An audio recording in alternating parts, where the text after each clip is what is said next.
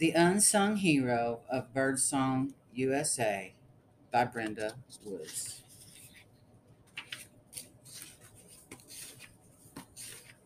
Chapter 1 One funny thing about life and all the stuff that happens while you're living it is that mostly you only see it through your own eyes. That is, unless you decide to try and see things through the eyes of someone else. Then you have four eyes, and looking at things with more eyes than just your own lets you see things more clearly. Maybe even see things the way they really are, not just the way you want them to be. That's what Merriweather claimed, and now I know he sure was right. But then again, it seems like Merriweather was right about a whole mess of stuff. My name is Gabriel, like the angel, but I am sure not ready for heaven. I don't have any brothers or sisters, and at times I wish I did. And we aren't rich, but we're a ways from being poor. And being a ways from being poor is how I got a bicycle. And having the bicycle is how I met Merriweather. And meeting Merriweather is how I learned that seeing life through more eyes than just two on my face can make some things a lot easier to understand. It was 1946, just another quiet Sunday in the in the summertime, when I met him in the town not too far off from Charleston, South Carolina, a town named Birdsong. I'd just turned 12. Chapter 2 Hot diggity dog.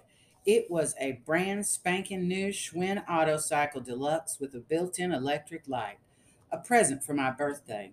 I couldn't stop grinning. I tested the brakes, I traced the handlebars and frame with my fingers, and ran my hand across the seat. Gabriel Haberlin, stop petting that bicycle like it's a puppy dog, Mama said with a smile. In one hand, she held the dirt stained gardening gloves she wore when she tended the vegetables in what, even though World War II had been over for nearly a year, she still called her victory garden. The other hand reached up and brushed her long blonde hair out of her face and tucked it behind her ears. Daddy curled his tan, freckled arm around her shoulder, and they were like real pretty photograph right then, my mama, Agatha, and my daddy, Jake. And I wish we had a roll of film for our camera so I could take a picture of them and some of my new bicycle, but we didn't. Mama tended to be forgetful about things like that. Go on and take it for a ride, Gabriel, Daddy encouraged me.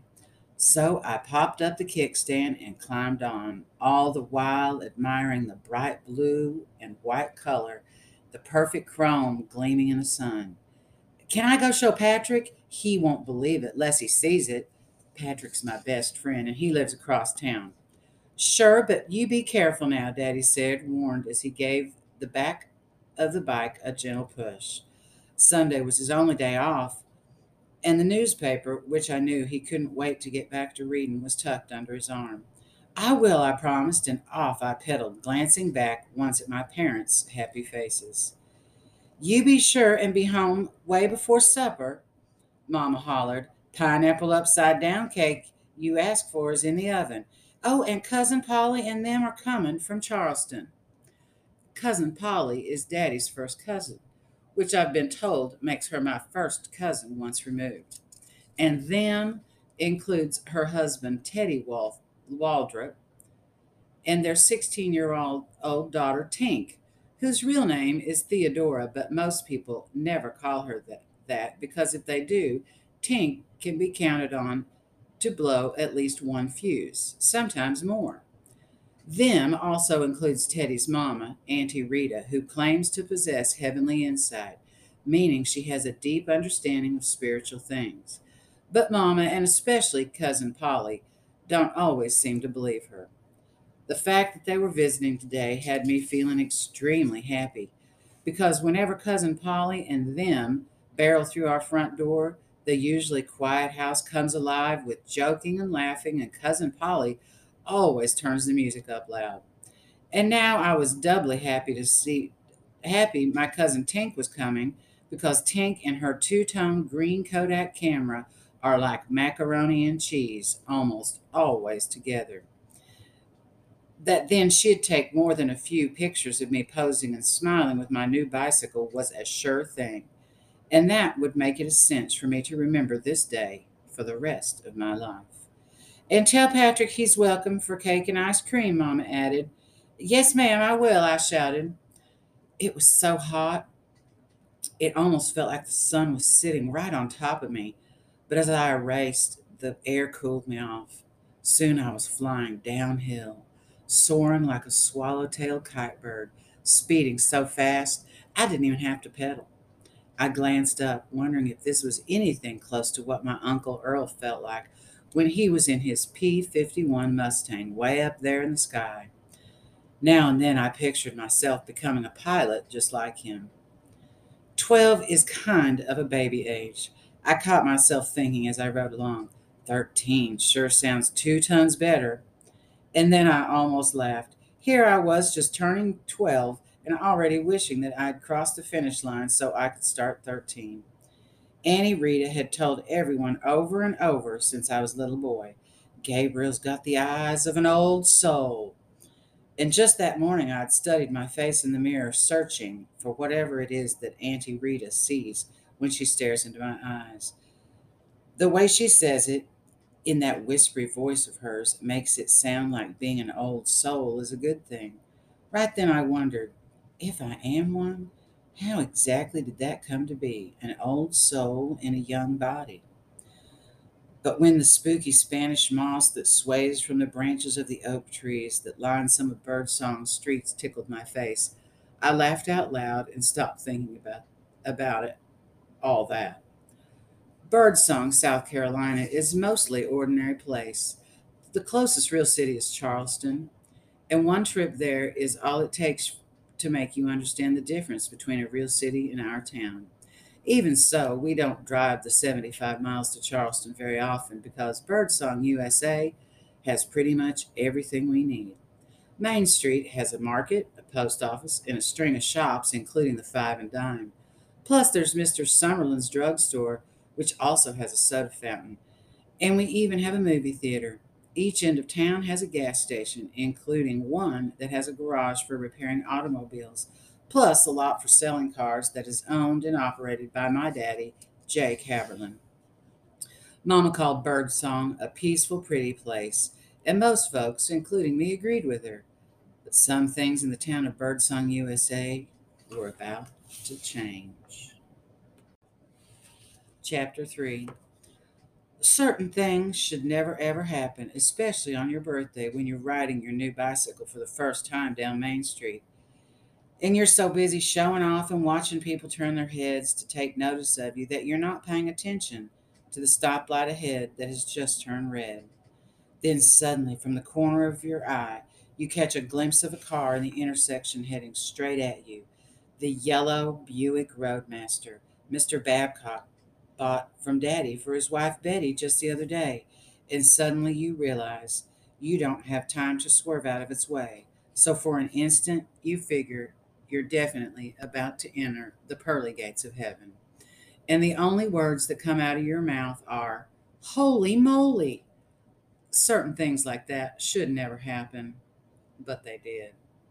Then, in a flash, you get extremely lucky. Someone pushes you out of the way so that you and the big yellow car don't collide.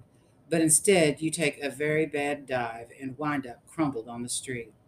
The first thing I saw when I opened my eyes was a sign need work, honest, good at fixing things.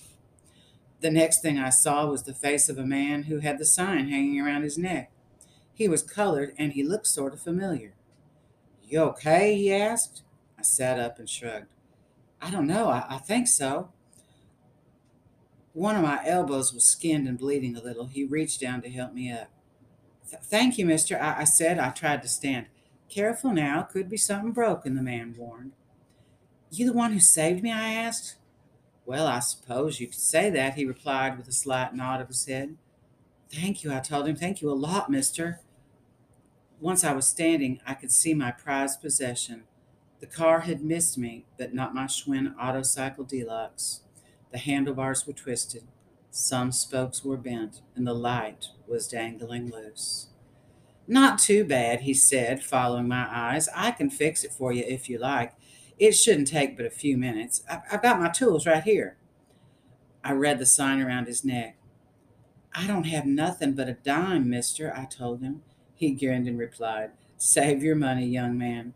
Right then, a woman hollering words that you only usually Right then, a woman hollering words you usually only hear in church interrupted us. Oh, my Jesus, Lord, have mercy on my soul. It was Betty Babcock. She had stumbled out of her car in her high heeled shoes and was quickly making her way over to me. Other people joined her, and soon, like pigeons pecking at a handful of tossed breadcrumbs, they formed a little huddle around me. Well, I'm fine as could be, I told them. The red faced butcher from DeVere's grocery store slipped his arms around me and practically carried me over to the curb. The gawking audience trailed us, questions flying from their mouths. Are you dizzy? I sat down. No. Can you see? Better than a hawk. Is anything broken? Well, I'm not Superman with x ray vision, I wanted to reply, but I didn't. Besides, from what Patrick had told me about how bad it hurts when he fell off the roof and cracked his arm bone in two, I figured nothing was broken. Uh, don't think so, I answered. Then Mrs. Babcock started yelling again.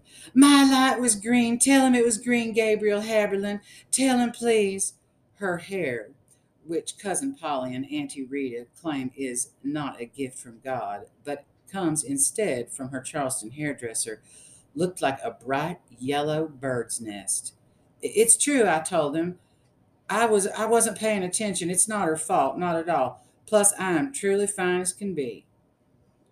That was when Miss Betty Babcock got down on her knees in the middle of Main Street, closed her eyes, reached up toward heaven, and shouted three times in a row, Hallelujah and thank you, Lord.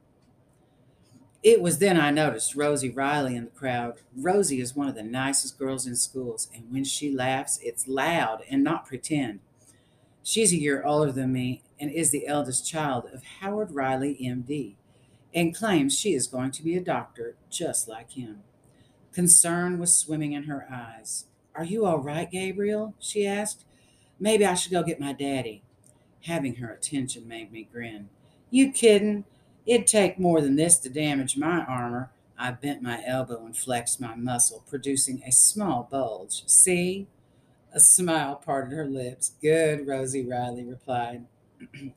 Faces that had previously been full of distress now appeared relieved, and I heard even a few snickers. I'm fine, I repeated. Plus, today's my birthday. Birthday wishes sprouted quickly from here and there, but only Rosie's words sounded like a song. Happy birthday, Gabriel. I'm glad you weren't hurt. Would have been a shame for you to get smashed up bad, especially on your birthday. See ya, Rosie said, and then she turned and walked away. As usual, my eyes couldn't help but follow her.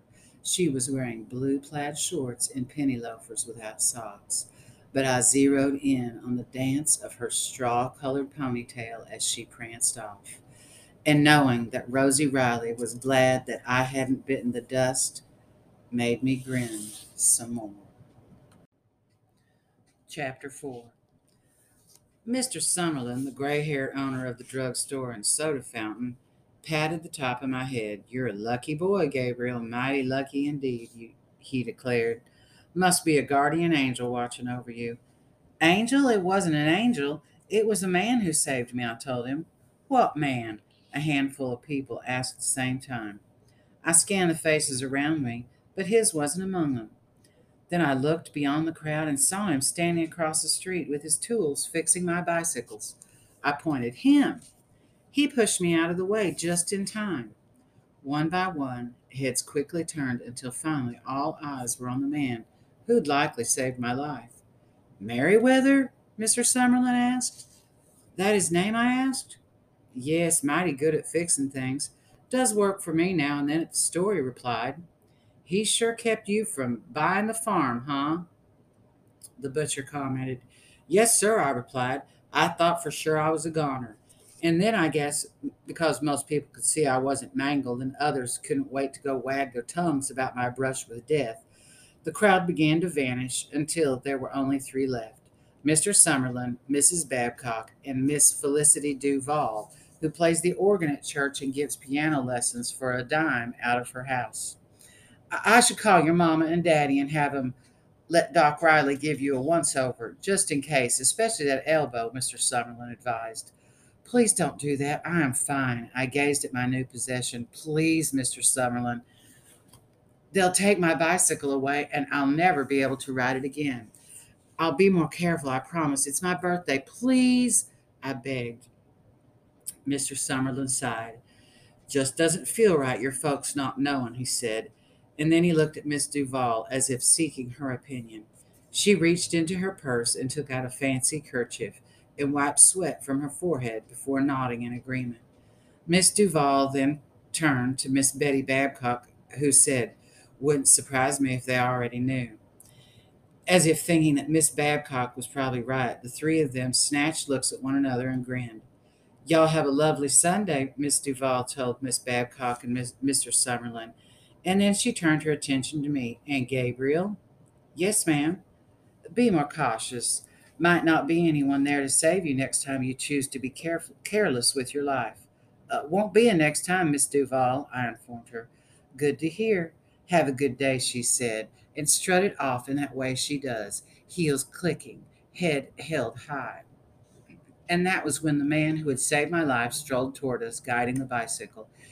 He and Mr. Summerlin greeted each other politely, but Mrs. Babcock stared off down the street as if the man were invisible, the way some white ladies do when there's a colored man close by. It's about good as good about good as new as I can get it, young man, he said. I checked it over from end to end. He'd even fixed the light. Holy mackerel, I exclaimed. It really is as good as new. Thank you, Mr. I'm never good at remembering names, and with everything that just happened, I had already forgotten his in a flash. Hunter, Hunter Merriweather. Hunter, Merriweather Hunter, he replied. His short, wiry hair was black, his skin was dark brown. He had a nice smile and a thick mustache, and was tall, but not so tall that a person would think too much about it. I introduced myself. I'm Gabriel. It's a fine name, he replied. I read the sign around his neck again. Can you fix cars? I asked. Most things with an engine. Even a P 51 Mustang, I inquired. A fighter plane? I never worked on one, but I suppose an engine's an engine. My Uncle Earl was a pilot. He flew a P 51 in the war. He was even at the Battle of the Bulge, I boasted. He looked away before re- replying. That's so, Battle of the Bulge. Yeah, but not long after that, he got hurt, broke some bones when he crash landed, but they were able to fix him, so he's almost as good as new. Kind of like your bicycle, he said. Yes, sir, I suppose so, I answered, and continued. He's a genuine war hero, and as soon as I'm of age, I'm going to enlist and go to flight school too. He'll be in Charleston on Saturday. They're having a big parade for all the South Carolina war heroes, I informed him. He looked up at the sky and squinted into the sun, and gazed off toward the green foothills. A parade was all he said. Mr. Summerlin finally cut in. About time I headed back to work. And Merriweather? Sir, thank you for preventing this from becoming a very tragic day. Well, you're mighty welcome, Mr. Sutherland, Summerlin, sir, he replied. Gabriel, Mrs. Babcock interrupted. Yes, ma'am. Hurt or not, I'd like to see it See to it that you get home safe and sound. But I was about to go show Patrick. She didn't let me finish. Instead, she spoke to Merriweather. Do you think the bicycle will fit in my car, boy? Merriweather's eyes met the ground. In a in a big old roadmaster? I, I'm it sure oughta, ma'am. But but I pleaded. But nothing, Gabriel Haberlin. I've decided, she replied softly but there was steel mixed in with her words, like mama words get when there's no change in her mind. So I knew Betty Babcock meant it. Put the bicycle in the car, she commanded Merriweather. Thank you again, sir, I told him. Welcome, he replied. And just like that, I was sitting next to Betty Babcock while she started the car. I swiveled and peered out the back window. Mr. Merriweather Hunter stood there alone on the sidewalk, frozen like something carved out of stone the need work sign still around his neck. Mrs. Babcock gently patted my hand and put her foot on the gas. The big yellow chariot zoomed down the street. Chapter 5 I didn't know if Betty Babcock was bad at anything else, but it took less than a minute for me to figure out that she was really bad at driving. In fact, Betty Babcock was such a dreadfully rotten driver that I was curious about how she had ever passed a driving test. Less than half an hour earlier, she had nearly killed me, so you'd think that that would have made her drive cautiously. But no, instead she sped, swerving and careening around corners like she was behind the wheel of a race car at the Indianapolis Motor Speedway. When she screeched to an abrupt stop at the stop sign, I actually smelled burnt tire rubber. The car hadn't even come to a complete stop when she put her foot on the gas and sped off again. Aren't you supposed to actually stop and look both ways? I asked. Oh, shush. You sound just like that pesky man at the motor vehicle place the one who gave me my driver's test. I'm an excellent driver. I got good instincts. That started me giggling. She took her eyes off the road and gave me a look. But then her lead foot eased up and she began to drive at a normal speed, causing me to let out an extremely long sigh of relief. I stared out at the countryside the rest of the ride home and started wondering exactly who might be calling my parents right now Mr. Summerlin or the butcher or Miss Duval or someone else. Knowing how fast news travels in this small town, I could be certain, certain that someone had. When Miss Babcock, Mrs. Babcock, pulled the car to a stop in front of my house, I quickly climbed out. Made it, I thought. And right then, Cousin Polly and them pop, pulled up behind Mrs. Babcock. Their black Ford was sputtering the way it always does, and their hands were waving and their faces were smiling.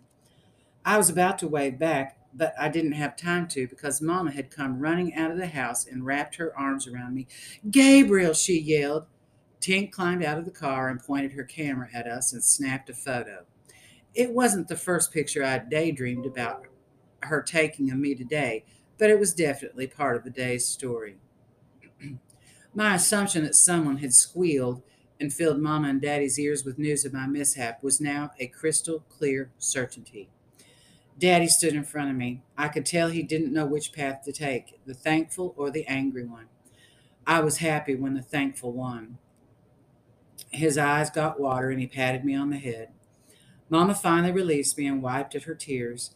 Tink looked out from behind her camera. What's buzzing, cousin? she asked me. Mrs. Babcock, who had joined us on the sidewalk, answered for me. What's buzzing is that Gabriel was being careless as he rode his bicycle down Main Street and sailed through a red light. But I am happy to say that my excellent driving skills allowed me to avoid a tragic accident. So here he is, alive and well and safe and sound.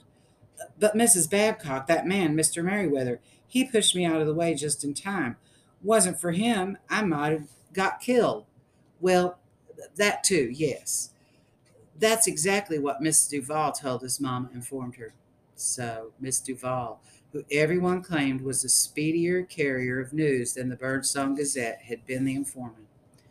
Minutes later, the bicycle was out of the car and Mrs. Babcock had been thanked. Daddy shook her hand and Mama even hugged her. If you knew what a terrible driver she is, I don't think you'd be so grateful, I thought. Boy, I couldn't wait to spill the beans on her. But the shocked looks Mama, Daddy, Cousin Polly, and them passed around when Mrs. Babcock screeched off in her Roadmaster made me figure that they would not require much convincing. To my surprise, Daddy hauled off the bicycle or handed off the bicycle to me, and together we all strode to the front porch. Swanky cycle, Gabriel, Tink commented. Yeah, it's really swell, and boy, does it fly, I told her. Attention, everyone, halt, Tink suddenly ordered. I want to take a picture. Her father, Teddy, chuckled. And what else is new? As directed, we stood together and posed. Tink pointed her camera and focused. This is a special day we should always remember. Yes, tis Gabriel's birthday, number 12, Auntie Rita replied. But it's even more special than a birthday, Tink said. She had with a sly grin on her face.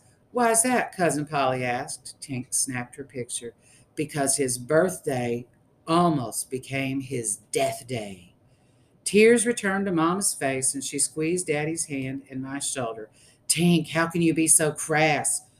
Cousin Polly hollered. Jeepers creepers, it was just a joke, she replied. Auntie Rita shook her head. Death ain't something to poke fun at, Theodora. The sound of her real name, Tink, frowned.